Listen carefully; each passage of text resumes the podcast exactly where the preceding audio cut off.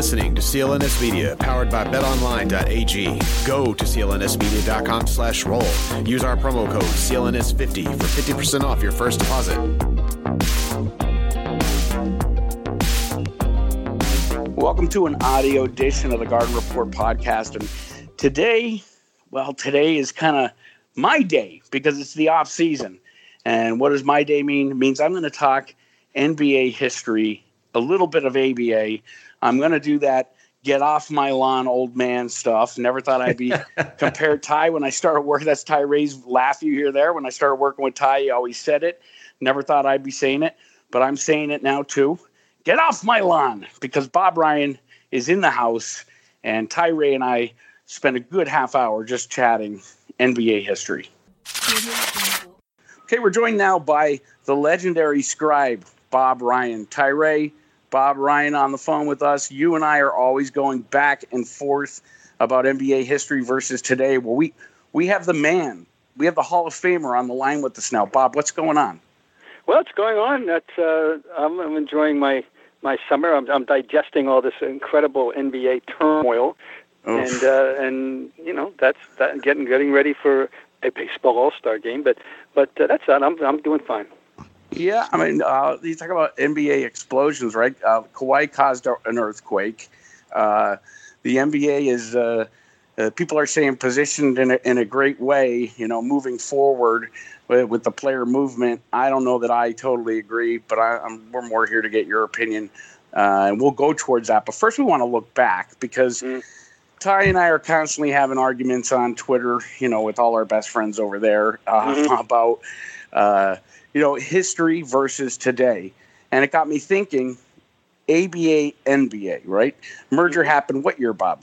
76? At, in Hyannis, Massachusetts. That it was consummated at the in, at the NBA meetings uh, at, in Hyannis, Massachusetts.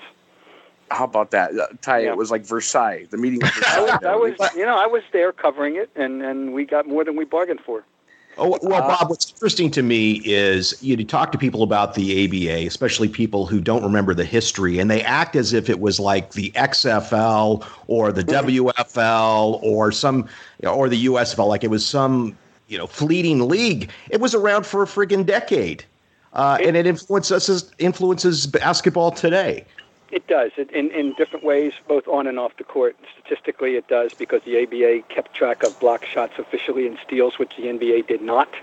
Uh, for example, and of course the three-point shot, which I know we're going to get into uh, at, at, some length.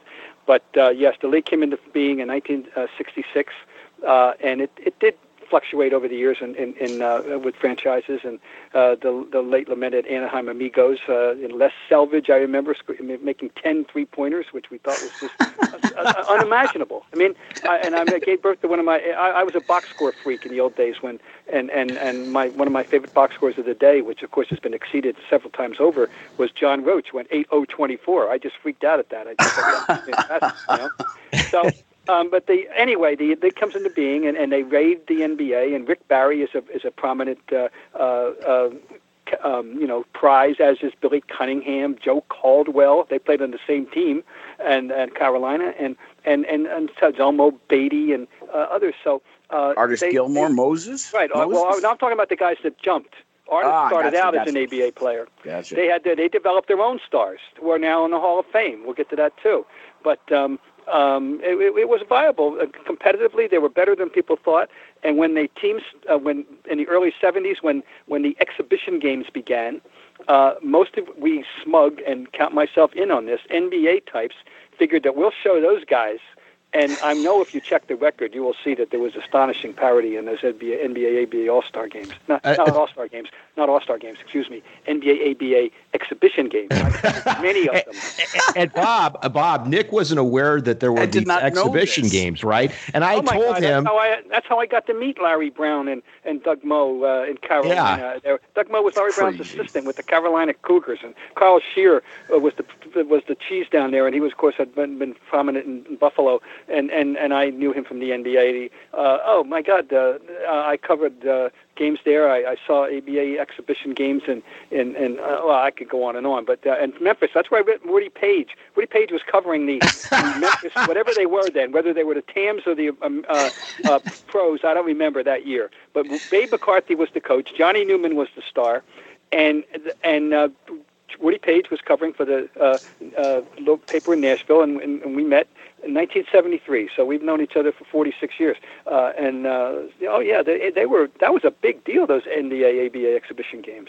And they were intense. I was telling Nick that Tommy and Dave Cowens both got thrown out of exhibition games. oh, Dave Cowens famously uh, punted the ball up into the upper deck. was it the was it the ABA ball or the NBA ball? That was an that was an ABA ball because it was obviously the game was played on their on their uh, court. Oh yeah, and Dave Cowens broke his foot in, in Asheville, North Carolina. This is a great one. Only Dave Cowens. He's in an exhibition game, and, uh, and next again, Fatty Taylor stole the ball, and, and instead of letting him go, Dave chases him down and blocks the shot and then crashes into the superstructure of the basket and breaks his foot and misses the first 17 games of the 1974-75 season. And and um, uh, yes, uh, the, and I, I remember the first time the Celtics played the Nets in, in the Island Garden in West Hempstead and lost on a Rick Barry banked three-pointer. And I remember being astonished that Billy Paultz, the Whopper, had held his own against Dave Cowens. I just couldn't get over it. well, Dave, Dave is your guy, Bob. I think at Dave Cowens, and obviously I'm a little too young. Ty, it's more your era no, than mine. My- but when I see highlights, I think kind of like uh, way ahead of his time, right? He yeah, could, there's nobody rebound, like him. dribble there's the full style. court. Yeah, there's no style quite like him. He was an incredibly aggressive rebounder and a, uh, uh, run ran the court relentlessly. And right. but he, he had a, he had a face up jumper. Uh, he had the he had the good jump hook. He had the hook and the jump hook. Uh, he had no right hand whatsoever. None. Uh, he was everything was left. It went to his uh, went over his right shoulder every single time, uh, except whoa. He had a spin move though. He had a spin move that he worked, and and uh, that's the only time he went uh, the other way. He went and and it was a it was a, and he he timed it so that as he was receiving the entry pass, he was already making his move over his left shoulder, and and he killed people with that spin move, and then came and usually ended up by dunking right-handed on the other side of the basket, and uh, that was his only move that in that to to to the, in that direction. Every otherwise everything else was right to left. Six foot nine. Six foot nine. Six eight and a half, six nine, muscular, uh, a white leaper, uh, yep. In fact, Kenny Hudson, I, I, I put this in many pub times over the years. Kenny Hudson, a, a black referee, and he became a good friend of mine um, in the league, told me that uh, Cowens uh, was getting fouls called on him because the referees couldn't get used to the white guy jumping that high. This is from a black ref. Now, the other thing is he was so incredibly uncommonly aggressive that as a rookie in 1970-71, he fouled out of 15 games and he committed 350 personal fouls. The next year, he cut that out, and he never had anything remotely like that again. He immediately learned how to play with five fouls. That's an art. It's a dying, lost art. Yeah. They won't even let guys do it now because they get two fouls in the first half and they come out, which was ridiculous yep. in those days. Nobody did that. John MacLeod started that, by the way, the great, the wonderful John, gentleman. John MacLeod, MacLeod, right? He's the first person to start pulling guys with two fouls in the first half. I promise you. and, when he was a Phoenix, or it had to be Phoenix, yeah, not Phoenix, yeah. yeah. But anyway, yeah. we're digressing from the ABA. That's all right. Keep going. Bob, Bob, I'm, Bob, I'm smiling ear to ear, Bob. Bob, to your point, to your point about fouls in those ABA ex- NBA exhibition games, there was no limit, was there, to fouls? I don't recall if they abrogated the six foul thing or not. That's you may be right. I don't recall that. Could you imagine? No. The only time place I know where they went, you know, that, that they fooled around with that was in college when the Big East went to six fouls, which was a disaster. And could you, know, you imagine it, LeBron James today with no fouls? I mean, he's already honest. They spend majority of the time on the line. Yeah, no, I know it's it's hard to imagine. Yeah, but uh, the games were incredibly competitive. They meant so much to the ABA, and the NBA guys got sobered up. They had to realize, hey, these guys mean business. And of course, you know, ultimately, when the merger was done, uh, and uh, and the four teams came in, they all did quite well, uh, and, and uh, uh, a couple of them did very well. And you know, the the proof of their pudding was the 1977 All Star Game, which was a milestone in the history of the sport. Ten of the 24 players had ABA roots. That's and, incredible. And, uh, that, that, that, that, that, that, that, you talk to guys like Larry Brown, you talk to guys like Al Bianchi, you talk to guys uh, uh, like Hubie Brown, who coached the championship Kentucky right. Colonels, and they will beam with pride about that. That, that to them, that vindicated what they've been telling people all along that they could, they had, they had good basketball. Were you sad to see the ABA go? Well, I, I was no, yeah, I like the idea of the of, of the extra world. It gave me, you know, more things to cover. Really, in a sense, I actually made, once made a trip. You'll love this one, guys. I once made a trip. I, I was on a Celtic road trip, and as we're um, flying out to Chicago, we're, we, we're, we're stopping in Chicago on our way to Omaha. This is during the, uh, you know, the, the Kansas City Kings uh, uh, Omaha uh, uh, days, and um, uh, I, I, I noted that the Bulls were playing the Knicks in Chicago and I asked the trainer to pull my bag off, and I was going to get off, and I got off, and I went into a, and covered the game just to hanging around with the the Knicks in, in, in Chicago. Well, what I'm getting at is this: it was the start of six games in six nights in six different oh states in two different leagues. and uh, and uh, in addition to the Celtic games, I went to uh, the ga- ABA games in both Salt Lake City and Denver and uh, uh, uh, in between my travels with the Celtics. And, and I remember, I'll never forget walking into uh, Salt Lake City, and, and um, uh, Larry Brown said, talked about this 19 year old kid for the Utah Stars named uh, uh, Moses Malone. and, uh, Bob, he said, Bob, he's the greatest offensive rebounder I've ever seen in my life. Now, this is the heyday of my revered friend Paul Silas, who yeah. was the right. reigning he was the reigning gold standard of offensive rebounders in the NBA at six seven. And here is here is this you know very respected coach telling me that the 19 year old kid was the best offensive rebounder he'd ever seen in his life. Uh, stuff like that you can't forget. You know, it's also fun, Bob, is I, I, had the pleasure of covering the Nuggets for five years. I worked in Denver from 2000 to 2005. Dan Issel was the head coach, and I ran into John MacLeod while I was there. And that was, it was so much fun because the Nuggets still have ABA roots. Oh, you yeah. can still feel it when you're there really? and you talk. Oh, absolutely. How when you so? talk to fans. No, when you well, talk to fans. And it feels like an ABA city to me. Well, it doesn't I'll tell you what, like as much as that's true, it doesn't even touch the, the ABA city of them all to this day. That where the where the and that's and that's Indianapolis that where they had multiple championships. And they were the dynasty, like right? Bob yeah. Netolicky and and and and uh, Louis Damp. No, no, sorry, Bob Netolicky and uh, Don Buse and and Mel Daniels and Roger Brown. Uh, they, they and when they built uh, uh, what is now, you know what? I don't even know the name of the building. Farmers Life. Conseco? It, it, was, it was Conseco originally. When they built it, which by the way is the best building built for basketball in the last 50 years nobody's built a better basketball. Nobody plays hockey there, right? I mean, well, usually... no, no, and they, oh. it's the best building for basketball for all kinds. Of, and when you go around in the concourse there, when you take yourself on a tour, you, there's as much homage paid to the ABA days mm-hmm. and to high school basketball in, in college as there is to the NBA. The NBA is like, yeah, there are tenants here too, but you know, don't get don't think it's all about them. And the ABA is still uh, more revered in Indianapolis than in any other city. Are the banners still hanging? I mean, I know in Conseco I don't know. that the banners were know. hanging in Conseco. But you know, they were the go. They were the most successful team. They had the most, uh, as I recall, they had the most championships over the course of time in those ten years. So what? Uh, like okay, ch- champ. Nothing transferred over, right? Championships really didn't transfer no, over. So nothing, Indiana nothing, still showed zero. Nothing. No. No. No. No. No. Of course not. And uh, it it took a long time for for the final recognition to come. The, the first grudging recognition was adopting their statistics. Well, and then then you know then the three point shot. It took three more years before the three point shot came in. We can get into that in a second. Yep. And and um, but originally, but the, but they the NBA did not keep track of offensive rebounds. Did not keep track of of of uh, st- uh, uh, block shots.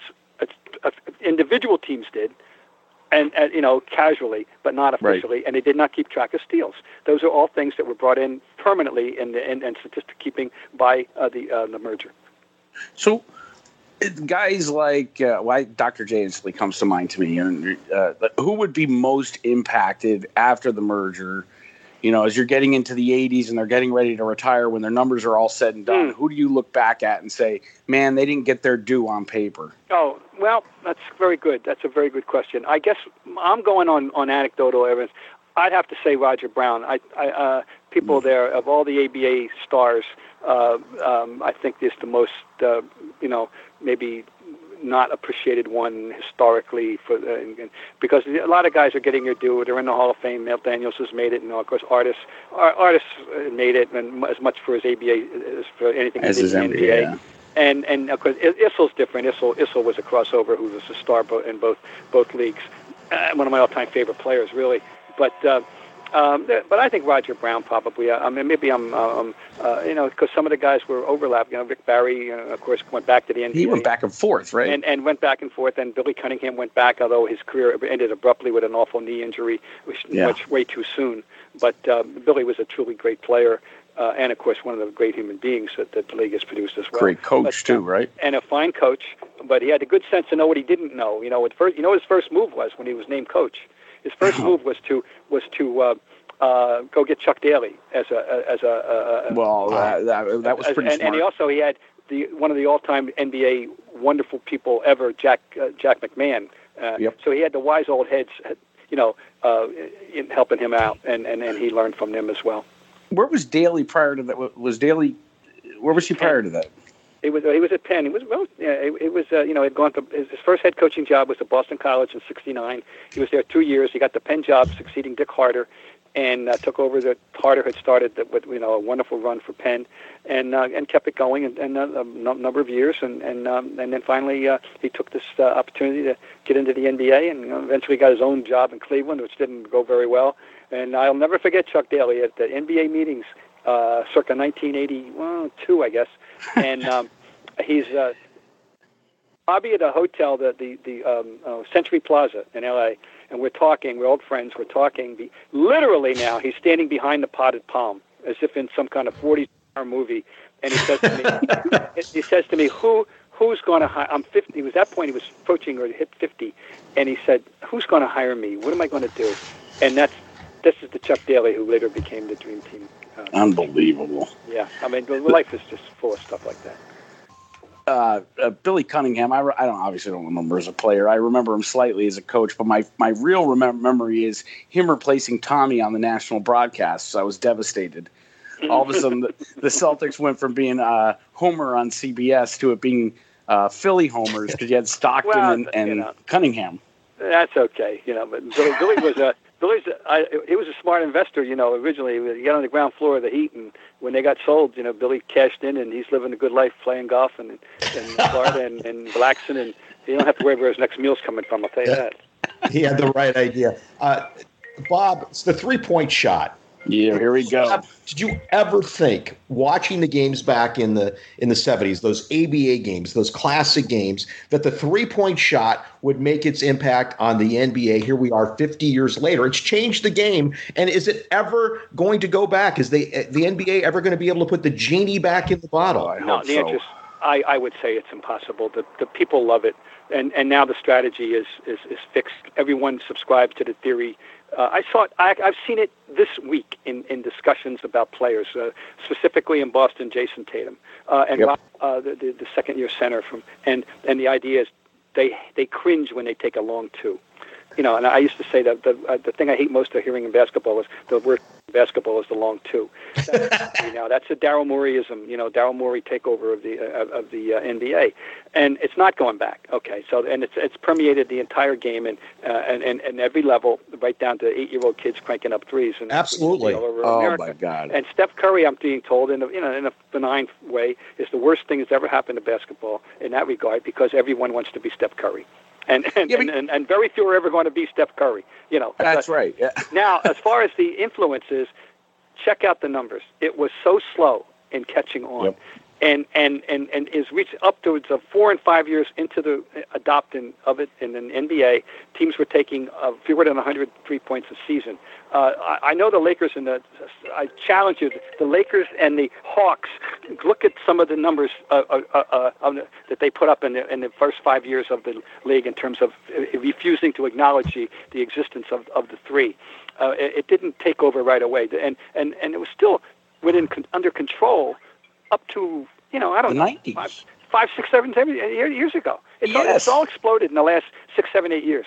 Uh, Yes. To the point where where it's uh, it's the be all and end all. You know, and it's just uh, you know the whole game is now layup, get fouled, or take a three. And you know, and it's so routine now that people come down on three on one, four on one, and don't even think about going for a layup.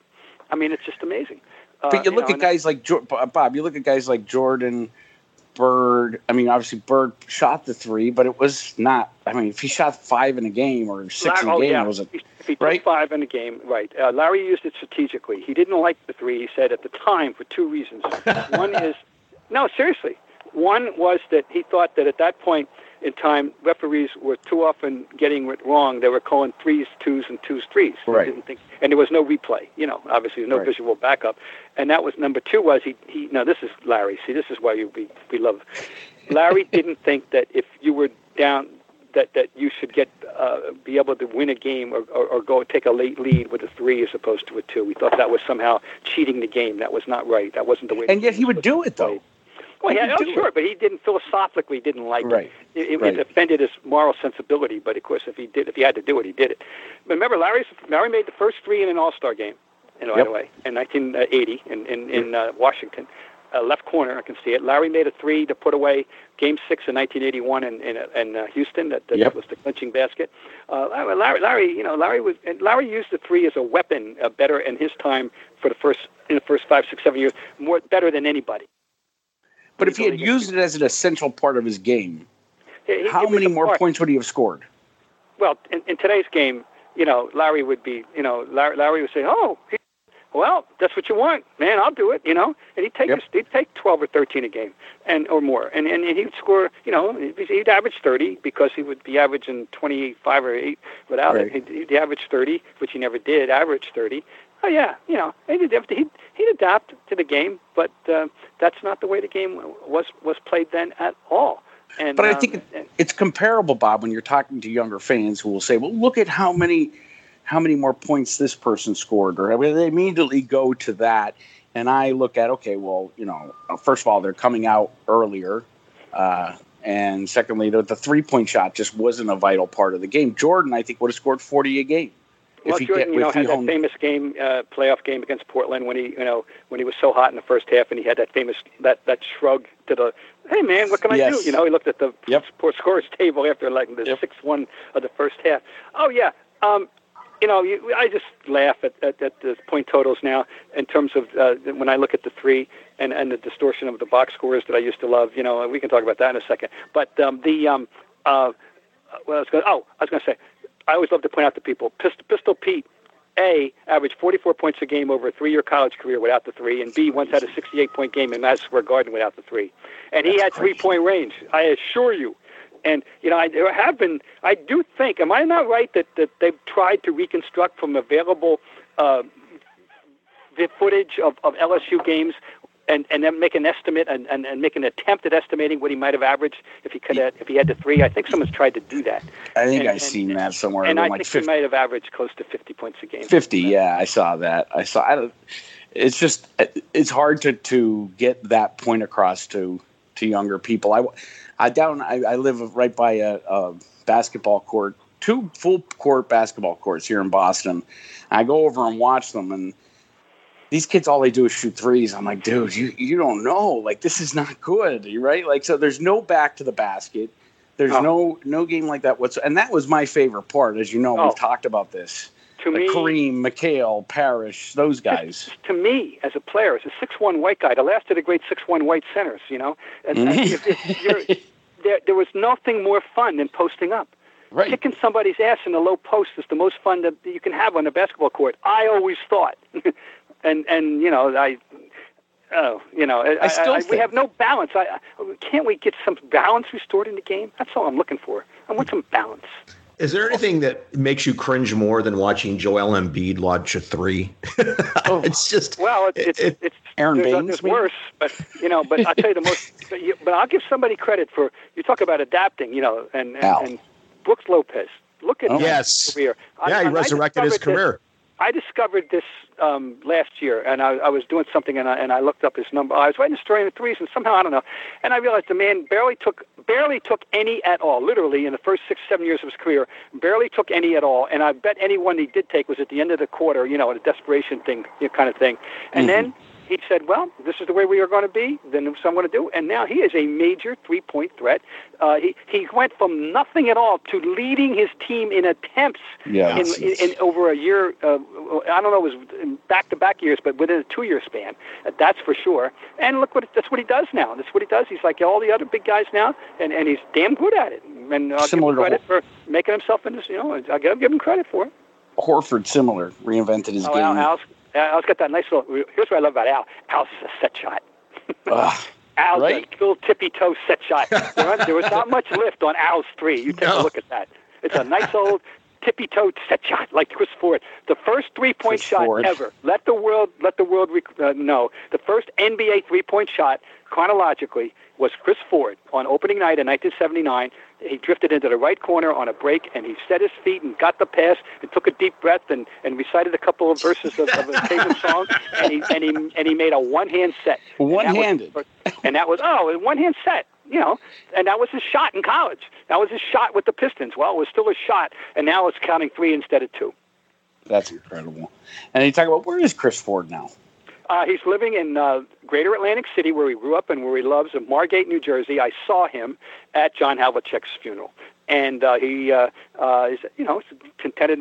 Chris Ford, one of my all-time favorite guys in the league, because he was uh, the most as normal a person as, as I've ever met in, in coaching uh, and, and, and all the years I've uh, you know covered uh, four sports.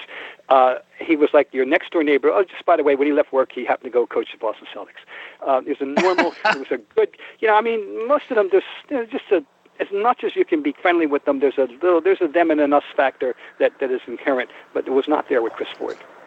But, but back in your back when you were on the beat, I mean, you you chilled with these guys. I mean, they were more accessible than they are now. You got to Oh know. yeah, the whole world was different. So I mean, when I, I mean, you knew people. I mean, I'm not saying you know, people don't have. read- uh, Stephen A. Smith's got a Rolodex or whatever. He, you know, he's got a he's got a contacts and he can get the head. I- I'm sure, and and and, and he's. I'm not so that you can get relationships today, but very few people can do that, and he can do it because he's got a network connection, and and, and he's he's himself. He's a special sui, sui generis, God knows. But in general terms, the average beat guy, and I, you know, the average beat person in the in the NBA today will never ever have the mo- as much fun and satisfaction Yep. of uh, in, in the whole scope of the doing the job as we had in those days, uh, for a variety of reasons, between the travel conditions, the socialization, and the um, the, the the technology that has overwhelmed everybody and made it a 24/7, 365 job, and you don't even have an off season, and you don't have a minute's peace. And and uh, you know we had real off seasons and and and anyway and we also but we also had real relationships and and uh, and I I don't think there are too many of them available to people today. No, tech- there's a general feeling of uh, I think there's a, a as there should be a guarded feeling, but there's a, a there seems to be a overtone of the media is the enemy. I don't know if that's politics invading sports or whatever, but uh, there seems to be that swirling It is, uh, around all the time. No question about it. It's a them us. It's a it's a it's an adversary thing. It wasn't. You know, you always wanted to do your job. You had to be skeptical. I mean, God knows I had my run-ins. Tommy Heinsohn and I had I know you and Tommy, right? Tommy and I, you know, we're good. We're friends. We're very friendly now. He did my podcast not long ago. I was we're there. friends. I got a Tom Heinsohn painting hanging in my living room. We got along fine, you know. But at the time, in the heat of the battle, I had to do my job, and he had to defend himself, and and we were at odds about the policy, frankly, and uh, you know about stuff. And I had relationships with the players, which I think he really resented. And and okay, you know, but we worked and when he when he quit. Or when he, you know, he actually got fired and everything. Got fired, right? Um, you know, we, it took a we we were fine. All right, so uh, we I, I- had those those, but the, I'll give you an example. My favorite example, but it was a giant fraternity. It included everybody, included the referees, included the trainers. Here's the story: We are traveling. We, the Celtics party, are traveling east to west uh, for start a um, West Coast trip. And believe it or not, no charter. Of course, forget that. And not only aren't we chartering, we're not even getting a direct flight. We are changing planes in Chicago. So we changed planes in Chicago, and we're we got time to kill. We had a couple hours to kill, and we're walking down a corridor, and there's a bunch of very very tall people coming in the opposite direction. It's the Phoenix Suns who are going west to east, and they are changing planes in Chicago. And we all have nothing to do, and everybody piles into the bar. And I mean all the players, all the trainers, all the coaches, all the broadcasters, all the writers. It was like a fraternity meeting. That was the NBA in the 70s. Now, Was you know there- that anymore. was was there uh, there had to be a bit of you know sacred okay so you're spending this time with them you had to have uh, they had to know that you were not going to repeat what was going on or whatever there had to be that, that feeling of trust you had to establish uh, a relationship based on trust and, and, and that you understood what was printable and not printable. And you understood what the, when, when you heard things in the locker room and when you had conversations with people. Uh, and, you had, and, and, you, and they understood that you might get a piece of information and hold on to it for a while until uh, the, down the road it would not be traced back to them, Right. or the time would be right, and you could use it. That you knew how to do that. It takes time to develop that trust, and I believe I developed that trust for the most part. And and and and, and as such, I consider that you know. Uh, I'm a human being, and not everybody can do this uh, and, and, and be comfortable. I agree. I'm a human being first. A, you know, then I was a writer second. And and uh, I, yeah, I was partial to some people who were nice to me, and uh, but I had a lot of good relationships. I mentioned Silas, I mentioned uh, Cowens, I me- uh, Havlicek, of course, uh, uh, Don Nelson, uh, who's you know out there. Lighting up something right now the. Right. and you know there's no doubt i mean oh wait a minute it's only oh it's probably a million maybe in another hour or two he'll get up and he'll light something up and you know but i mean these are people that i would consider you know, I'm, i'd be very friendly with paul westphal who i'm Paul who's a hall of fame whose hall of fame uh, induction i'm looking very much forward to in, in, in september yeah we had but I, I, I when i had to criticize I criticized, and, and they understood it came from you know fairness. You know, the word it's not objectivity. That's nonsense. There's no such Yeah. thing. It's it's fairness. You know, because everything you you you choose to report or write is objective, quote unquote. You're making decisions on every word you utter, on every word you write, and every po- uh, thing. But how but how are you fair? And and that that's and you hope that they agree that you're fair, and they don't always do that. Tommy sure didn't when, and for a while, Right. and uh, and you know that's life. You gotta get you know you gotta get over that, and you gotta Bob- show up. That's the other Bob- thing. You gotta show up. Bob, You can know, you indul- indulge me just for one second? You mentioned Paul Westphal, and one of my great childhood memories and is watching uh, the game five of the Suns and Celtics in '76 on my 12-inch black and white TV. And I had the pleasure of interviewing Al McCoy and Glenn McDonald for a That special podcast we did. I should at send that to Bob. Yeah, that, it, was, it it was wonderful. What was that event like for you? I was able to talk to them about that night. What was that game five uh, like for you? Because even as a 10 year old child, watching that was exhausting. It was when I'm asked, as I frequently am, what's your favorite event you ever covered? And I say, well, I can't give you one, but I can go sport by sport. And the NBA, uh, uh, it is Game Six in 1975. Uh, and it was a drama that was building up to that. The Suns weren't supposed to be there. The Suns weren't supposed to be still in the series after four games. It was a, it, it, it was a, it gotten to be a very competitive and exciting series. And now we're at Game Five in Boston, and the Celtics blow them out in the first 12, 14 minutes. They play the best basketball they played the entire playoffs. Get up by 22. Should be over. Uh-uh. The Suns were spunky, and they had two rookies who weren't rookies, if you know what I mean, Alvin Adams and Ricky Sobers, and they had great vets like uh, uh, Dick Van Arsdale and and Keith Erickson, and they had Westphal then you know in his breakthrough year. Anyway, they they come back and they make it a game. And and and uh, they get back in the game gradually, and then the third, and then finally, with about three minutes to go, the Celtics get them get up by nine and look like they're in control of the game. And Westphal brings them back. He makes like everyone remembers the spinning 360 Yeah, banker that he made, right. right? the spinning 360 banker, and and he was so athletic and so and he was really so great that year. And well, in the next five years. Anyway, we get in and all the stuff that happened. You know, the the Havlicek basket uh, after that that was uh, they thought the game was over, but the crowd stormed stormed the, stormed the floor. But there was two seconds that needed to be put back on the clock. And then um, Richie Powers, the referee, got attacked by a fan. They're rolling Yeah, around on the floor, and and uh, you know, and then uh, we got Silas calling a timeout he didn't have, and Richie Powers uh, to the to the uh, you know uh, bitterness. Uh, uh, it was dying day of Al Bianchi. Uh, uh, uh, you know, uh, we can tell that story. Um, is raving it off. You can see him going no, and Richie was asked later about it, and he said, "I didn't want the game to end that way." Talk about George Floyd oh being justice, right? So, and then, of course, culminating with after Havlicek's basket, and the clock is restored, and the Celtics are up by by one. Uh, there's two seconds, and Westphal, they need to get the ball advanced. They didn't have they didn't have a timeout, and the only way they're going to get the ball advanced to midcourt is if they call a timeout they don't have. Westphal figures this out. You can see him on the video. He's looking up at the clock. He's I he even went over near the scorer's table and asked them, and he went back and he's pointing and he's gesticulating to MacLeod, and MacLeod goes, "Okay." They call the timeout they don't have. They get the technical. JoJo White makes the technical. And Mike, just think if he didn't. And now they're up by two. And so the ball gets thrown in, and Gar Heard hits that moonshot 18 footer. Don't let anybody tell you it would have been a three. It was foul line extended. it wasn't going to be a three. So then the folklore has, you know, progressed over the years. But it was a classic Gar Heard. He had the second highest arc ever after Purvis Short. He's the all-time arc. arc oh yeah.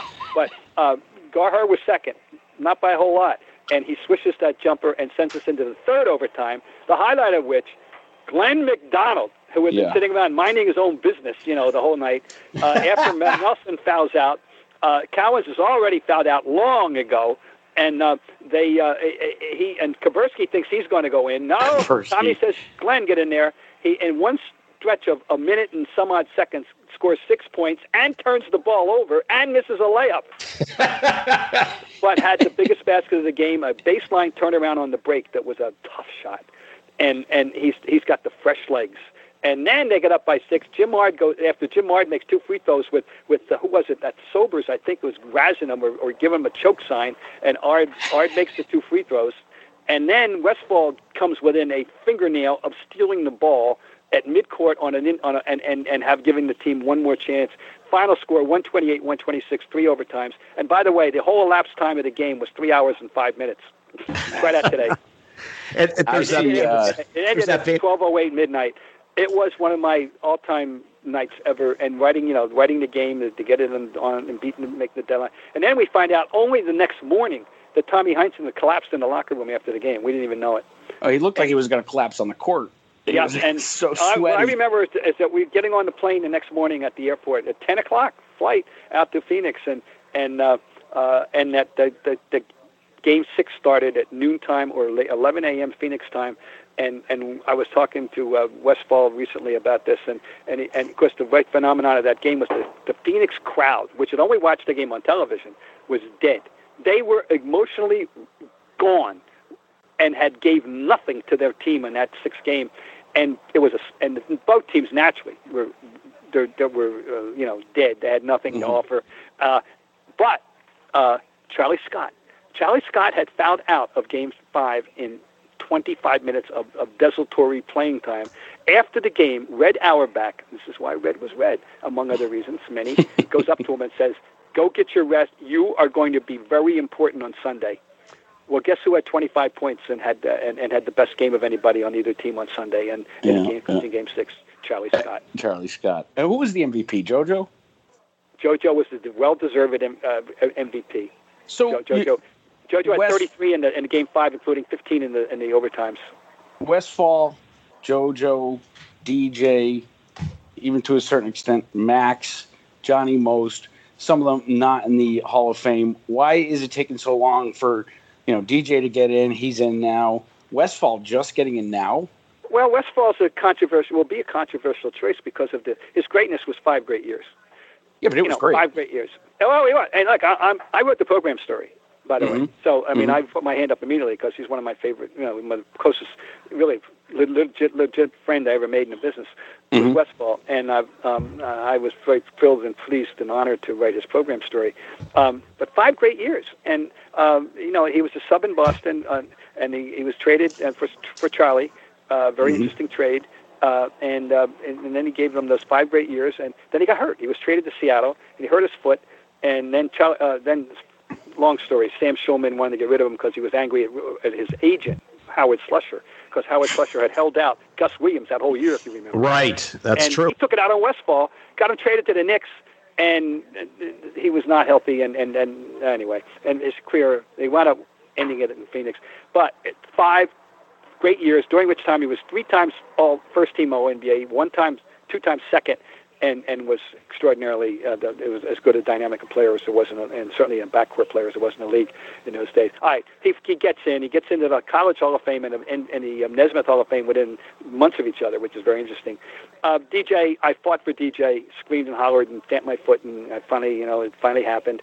Uh, Max is a wonderful, solid player, but he does not belong in the Hall of Fame. Even though he's a uh, uh, NBA, he's the only NBA Finals MVP. he made, he was, he, yeah, I know. He made, he was the NBA, uh, and uh, and uh, he was the NBA Finals. Yeah, he, he was the final. Well, hey, is Iguodala going to go in the Hall of Fame? He's an NBA. You know, he Max was the 1981 um, MVP. Yes, I voted for him. People think I didn't, but I did. And uh, but somebody voted for Cowan. Uh, somebody voted for Bird, and everybody thinks it was me, but it wasn't. so I voted for him. Uh, but Max, you know, Max, I had issues with at times, you know, uh, in, in the end of his career. But boy, when he did what he did well, you know, he was he's the kind of player, of course, we were talking earlier, doesn't exist anymore because he's, his, you know, Yep. most of his game was ten feet in. Yep. Ga- right. 84 game seven. Another.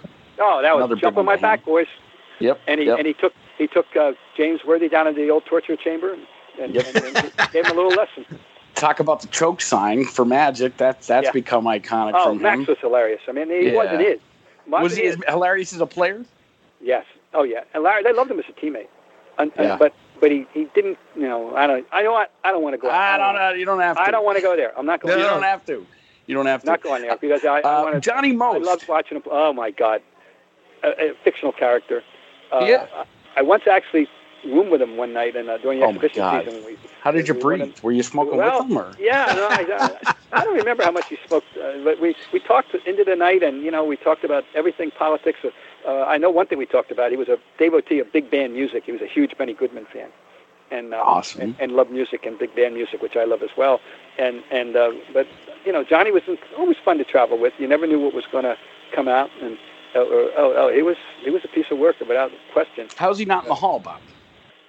Um, I I I'm, I'm that's it's it's ridiculous. All right? I mean, he has the most iconic call, I- I know, arguably in all sports. It's ridiculous. I mean, you know, uh, he he, he and Chick, you know, Chick's in, Chick. and, and he should be, and Johnny should be there. They should have gone in like Bird and Magic. They should have gone in Mhm. together because they were they were uh, you know opposite coast icons of of a totally different type. Chick Hearn was the most ruthlessly nonpartisan, honest, uh, you know, uh, announcer, uh, and Johnny was as gave Homerism a, ba- a, a, a, bad name, you know? an even worse name. But you know, he was the most loyal uh, Homer you could ever imagine. Chick was the most brute. I remember I went through and Chick. I'm driving up the coast uh, uh, and one night and and LA, uh, out of L.A. and and and they're playing. And this is when they weren't one of their better teams. And and and they they botched an inbounds play and says, "I told you all year this team can't pass the ball." Blah blah blah. blah. You know, and he's and he's like a vice president of the team. He's on the payroll, but he could. Chick Hearn, he could do that. Oh man, these are great stories. I, uh, all right, one more, and then I'll toss it to you, Ty, and then we'll we'll let Bob go. He's busy. Bob, were you there in '92? Uh, talk about. I think it was triple overtime. It was definitely double overtime. Probably Bird's last stand. 49. He had a triple double, 49 points. I if was, not, I'll uh, cut this out. No, you're talking about uh, well Against the some- Blazers. against the Blazers. Um, the uh, no, uh, because I do believe the game you're thinking of uh, was a Sunday. It and was. It was during the Final Four, and I was Yes, it was March at the Final Four. And you know what? I can here's there's a story attached to everything, guys. Stan Stan Albeck sees me. He's there on behalf of whatever team he was with then, and sees me. He said, Bob, Bob, did you see Larry? And He he said he turned the clock back. You should have seen Larry today. He, and you know, he saw. And I said, No, Stan, I didn't see it. Now, yeah, but that, I'm sure that's the game you're talking about. Because It the year before was the year when he banged his head on the floor and you know, and Yep. uh, and, and came back and, and beat him. And, and I can still hear Bob Hill after the game saying, "I told him, I told our guys, he's coming back, and when he does, he's coming back with guns blazing." and he did. and he, He did. did. He did. Anybody more intelligent you've ever seen play than No. Bird? Not only Havlicek, they're on the same level Havlicek, in that regard. Uh, they're they're savants of the game. Uh, saw things before they happened. John, and you know, and yeah, unlike unlike John, Larry, Larry did coach, and you know, Larry said I'm going to coach three years, and that's it, and he did, and nobody does keeps their promise, but he did. No. John Yep. knew it was not. John would not have had sufficient patience or understanding as to the frailty of mortal man, why these players couldn't understand A, B, C, and D as readily as he did, and he knew that of himself, and and and you know he never he never got involved in coaching. Amazing. And, and and Hondo probably would not have taken lack of effort by today's athlete. I assume. Oh my God! No, but you know, at, at any time, no, no. John was John. John knew himself quite well. He lived his life the way he wanted to. Uh, you know, from from all you know, from that point on, uh, you know, he was very successful in various investments and businesses, and um, you know, he got invested early by Mark McCormack when when he was you know making his his bones as a as the, the you know the great. Uh, you know, I won't say manipulator, but the great handler of stars, Mhm. Nicklaus and so forth, and, and he got John invested in properly, and you know, John never you know had to work at anything he didn't want to do the rest of his life, and and um, you know died you know unfortunately after contracting uh, Parkinson's, which and was a, Terrible. It was not, it was not yeah, it's it's such a ironically cruel ending, you know, for someone who was so incredibly physical. Right, like Muhammad Ali. I mean, it's just incredible yeah. the way God deals you curveballs sometimes. Yeah, really. And uh, so, uh, but my last time I talked to John was in last um, December, and um, it was a fun story I did with he. I talked to he and Cousy about their mutual admiration for Belichick. Interesting. yes. And where does John Belichick stand in Boston coaches? Well, All you know, time. it's got you know, it's it's two at the top, and and you know, the basketball people are going to go, you know, red, and football people are going to go Belichick, and they're both going to be right. And I'm going to go and say it's a I I I I I'm very happy to you know have a stand put them give them both condos on top of the Sports Mount Olympus here, and and, and you know, and they can have lunch every day. I have a one one question for you, uh, Bob, which is I live out here in the Seattle area, and of course Bill Russell lives out on Mercer Island. Do you ever talk to him? No, you know it's hard. He's hard to reach. Uh, by the way, Bill Russell has an op-ed piece in the Boston Globe today Ooh. about mentoring, and Oh. uh, it's very eloquent and uh, about the you know his his his great involvement with the mentoring. Uh, you know, I won't call it association, but the uh, but this is one has been ca- his cause, his his primary cause for uh, several, a couple of decades. And uh, yeah, he's got an op-ed type piece in the Globe today about bridges and you know social responsibility for everybody, and it's really, really, really very, very powerful. But uh, no, I'd, I would love to have had a, a relationship. Uh, who wouldn't? Um, I did have one during the '80s when when um, I was still covering and he was broadcasting, and um, we had you know lots of nice, very, very good chats. Uh, and then of course I had the great my great memory in 1999 when we finally got around to honoring him properly in Boston, had the big ceremony at the Boston Garden um, you know, and, and Will took a flight overnight to come from California, and uh, it was really a terrific thing. The MC, I hate to tell you, was Bill Cosby, but you know, what are you going to do? I didn't remember that. Bill Cosby. Who knew? You know, but, Right. Um, and and Cosby, and only see, Cosby. Wilt was a good sport. He, he allowed Cosby to make uh, jokes at his expense about you know Russell beating him all the time. That could not have happened the other way around. I can assure you. But, but uh, uh, anyway, in the, in the in the run up to this, um, I was assigned to do a preview story and, and, and stuff for the Globe, and I was able to obtain an interview uh, dinner with Bill and his uh, then girlfriend, future wife, and PR lady in Providence. We we sat down there at Capital Grille in Providence, and we closed. We, we sat there and closed that place up. Three hours worth of, and he was in high, high, high humor uh, with uh, cackling that famous cackle of his. Uh, and uh, telling stories and giving me the best stuff I could get, and uh, it was terrific. I'll, I'll remember that night, you know, as long as I live. It was a, it was a great honor to be uh, to have anything to do with him. Ty, I'm going to do it. I'm going to name three names, Bob. I just want you to react to them. And uh, so I'm, I'm going to start with uh, uh, maybe uh, Rudy Tomjanovich. Oh, bank shot. Yep. Bank shot. Not- the, the yep. longest, the greatest long range banker. Uh, the two great bankers, uh, or three of our to- of, of the last 40 years, were um, Sam Jones and um, him and Duncan. And Duncan. but but Sam was a mid range banker, and Duncan was a turnaround off the box banker, and Rudy was a bombardier banker. I mean, three, you're talking threes if you if, if necessary. Greatest banker, really, because of that, probably ever. Also, wonderfully nice guy.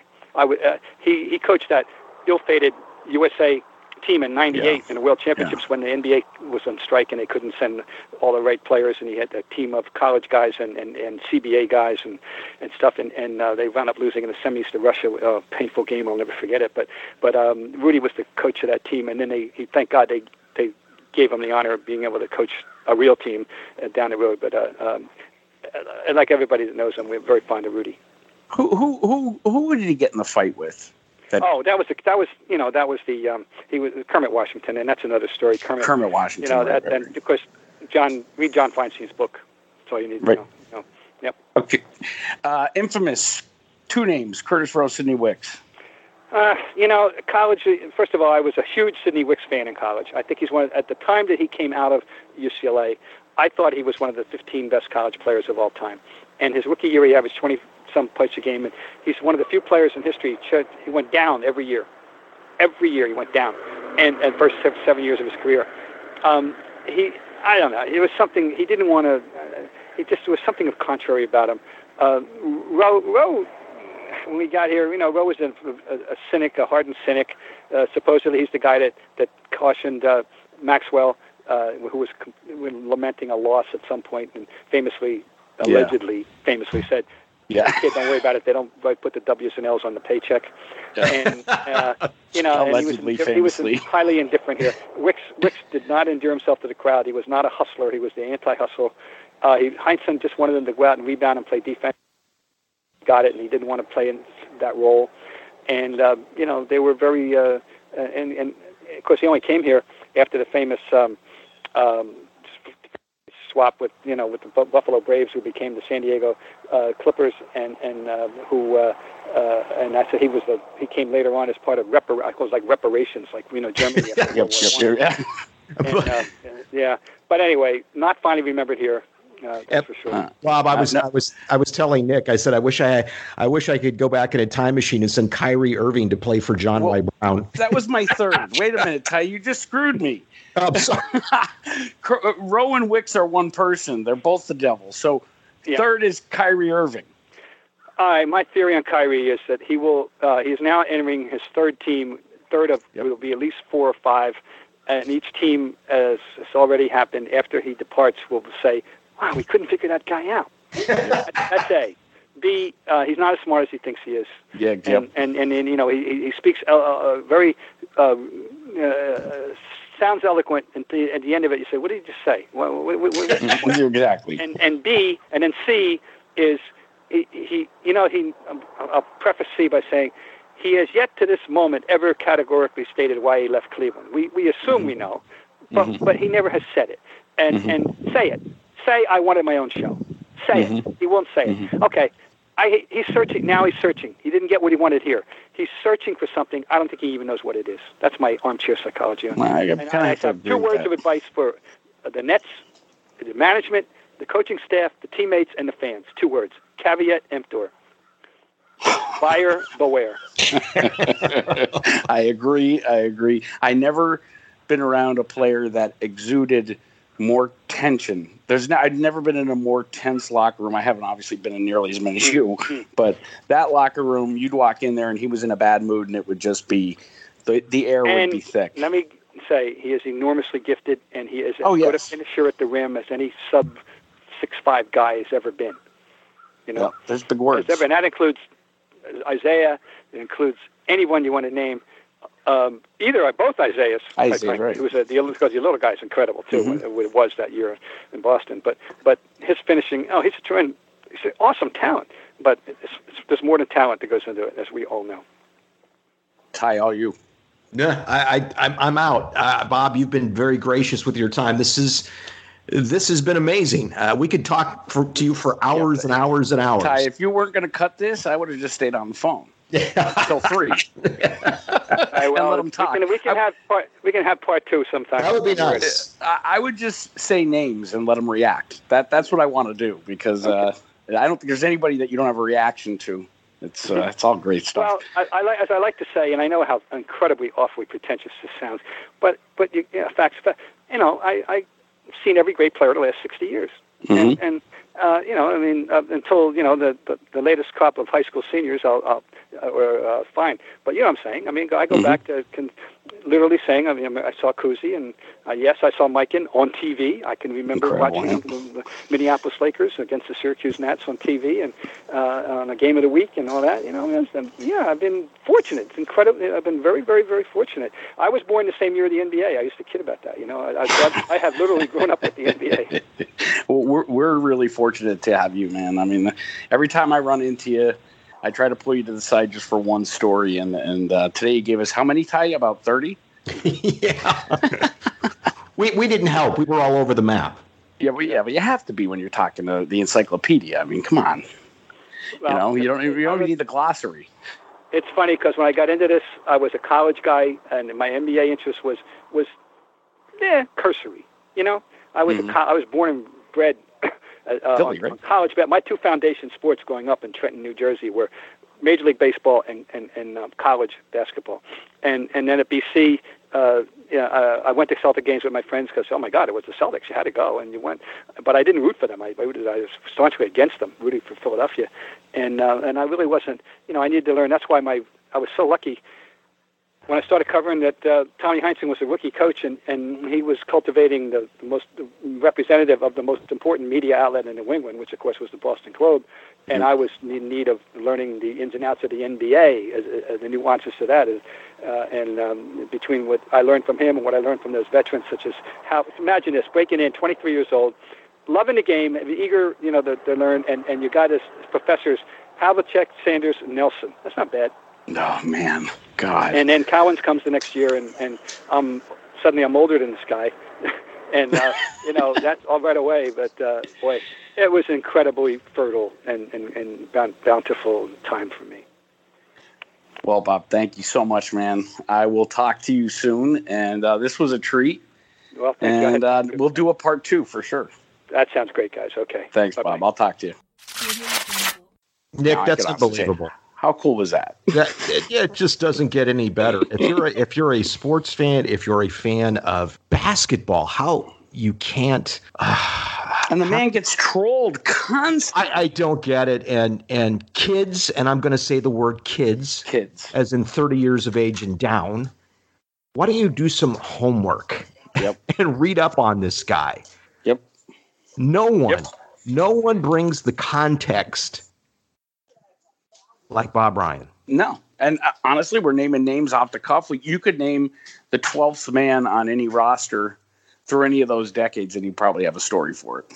Oh, it, it's never ending. That was the whole thing, Nick, is we could have sat here and gone on and on and on. We could have done we should have had a telethon, right? We could have raised money. We could have been sure. so long for talking sure. to him about the NBA, the ABA, and if you don't know who Bob Ryan is, well, first of all, you're in a cave.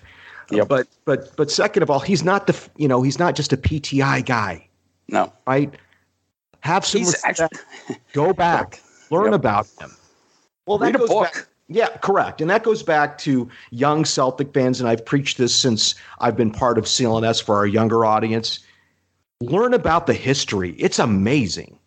Well, and I think Ty, and I say to, to me that that was the biggest fear in this entire Kyrie Irving experiment was that he was going to the culture has had just resurrected with KG and and uh, Kyrie was going to smash that down and make Boston a you know an undesirable um, right. destination again and, and thankfully and we you know the Celtics have best GM in the NBA and and they rebounded with Kemba pretty damn quick. So it was like he didn't miss a beat in regards to at least PR wise, but it did bring out.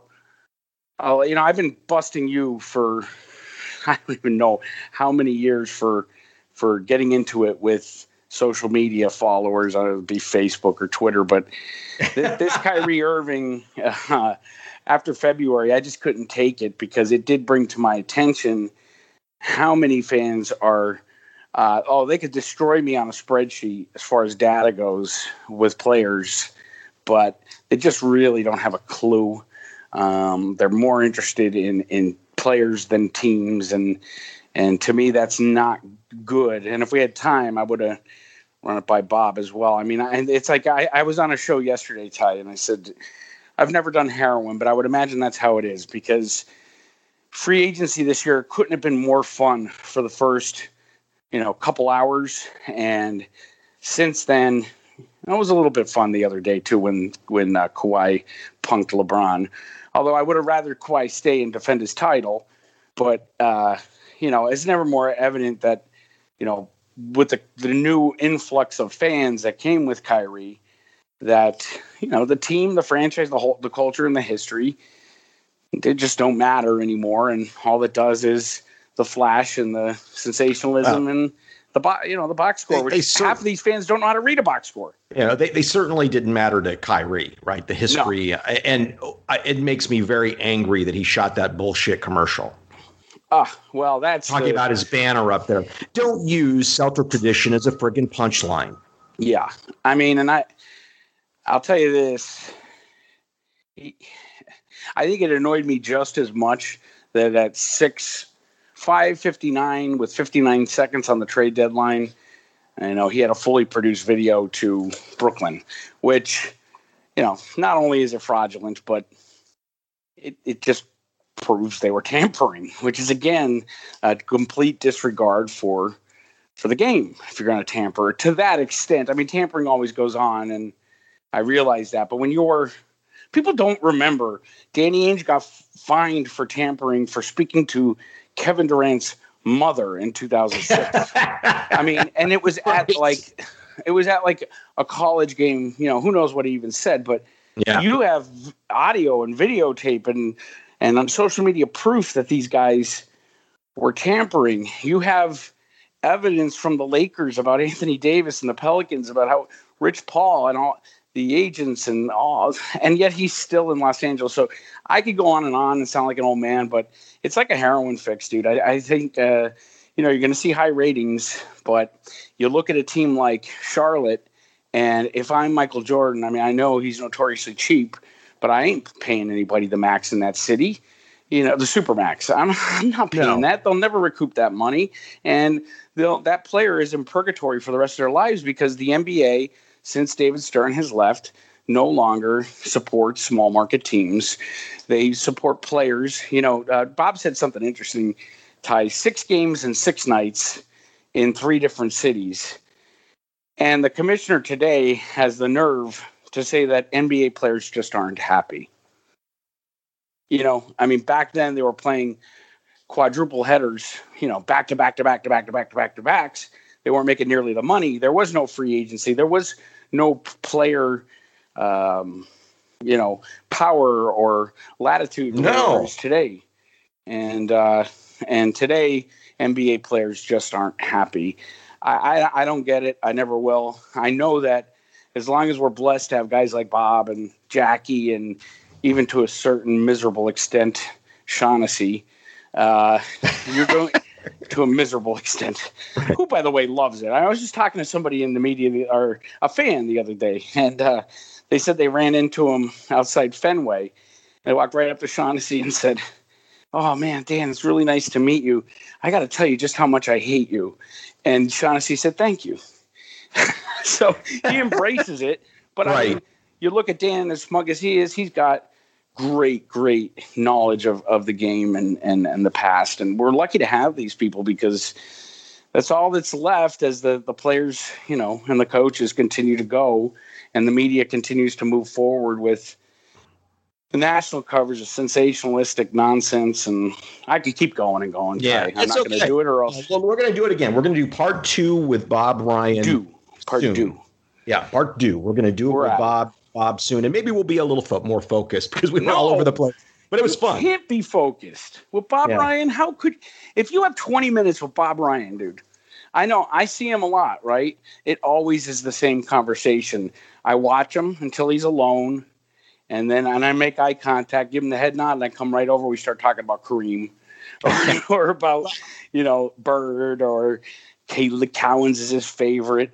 You know, I wanted to bring up 83. People forget Dave Cowens was on that Bucks roster yes. that, that swept the Celtics.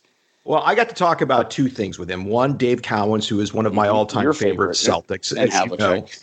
You know, and have Havlicek as well. And two, we got to talk about Game Five of the '76 Finals, the Suns and Celtics, which to me, arguably, the greatest sporting event of all time. Yes, I said it. Uh, yeah, it, it, had everything, right? It had drama. It had an you know the the on the heavy underdog playing the ch- it just it had all the elements of a great movie and and Bob got to witness that and we got to talk about that. And I've always wanted to talk to Bob Ryan about that Sun Celtics game oh those many years ago. What 53 years ago? No That's 43 incredible. years ago. 43, 43 years 53 let's not make me any older. not, not go older. But Ty you know you think about that it still resonated. I mean 76 was uh obviously Glenn McDonald 87, they compared Darren Daye's, uh, I think it was against the Bucks, uh, performance off the bench as Glenn McDonald. 2008, PJ Brown. PJ Who did they compare him to in, in games? In uh, what game was it? Six, I think. Yeah. Or no, against the Cavs. Game against seven. the Cavs. It was game seven. That was one of my all-time favorites, Ty, because you had the Glenn McDonald moment with PJ, and then there was nothing better. I shed a tear when Paul Pierce went to the line, and that ball hit the back of the rim, went all the way up in the air, came back down and went in, and that's what kind of sealed the game. And after the game, Pierce said that was Red that tapped the ball in. Just like uh, what Don Nelson in '69 in LA, yep. right? The ball hits the back of the rim, goes straight up, and comes uh, right back down as the Celtics upset the Lakers in '69 when LA thought they were going to. That was the last title of that was the great uh, Russell teams. Yep. Yeah, no. So I have one other one for you. Uh, Gerald Henderson in '84 yep. stealing the yep. ball, right? Stole the ball. Yep, yep, yep. I mean, yeah. that's the thing with most. You got Bird stole the ball, Henderson stole the ball, Havlicek stole the ball. I mean, you have three of the most iconic, at least in basketball. Havlicek stole the ball is usually in a highlight clip yeah. for any sports, you know, multi-sport show. And yet he's not in the Hall of Fame. I just don't get that. Makes no sense. Nobody None has an answer. I ask everybody that question. Well, how is Johnny Most not in the Hall of Fame? You know? How is that possible? Some of the, the, the most iconic calls in basketball history. Well, Nick, you and I can go on forever. We so sure could wrap this up. Let's wrap wrap this garden report up. Yeah, man. I'm sure everybody's going to be pissed at us because we talked about prior to 2015. So if you have, if you want to tell me off, I'm CLNS underscore Nick, and he's Coug Coug 88. You know what? They'd be telling us off if we were talking about yesterday's news, right? Because these guys yes. have the attention spans of a three year old. It's, uh, it, it is. And we could go on and on. So let's just stop. stop now. It's a real pleasure, Nick.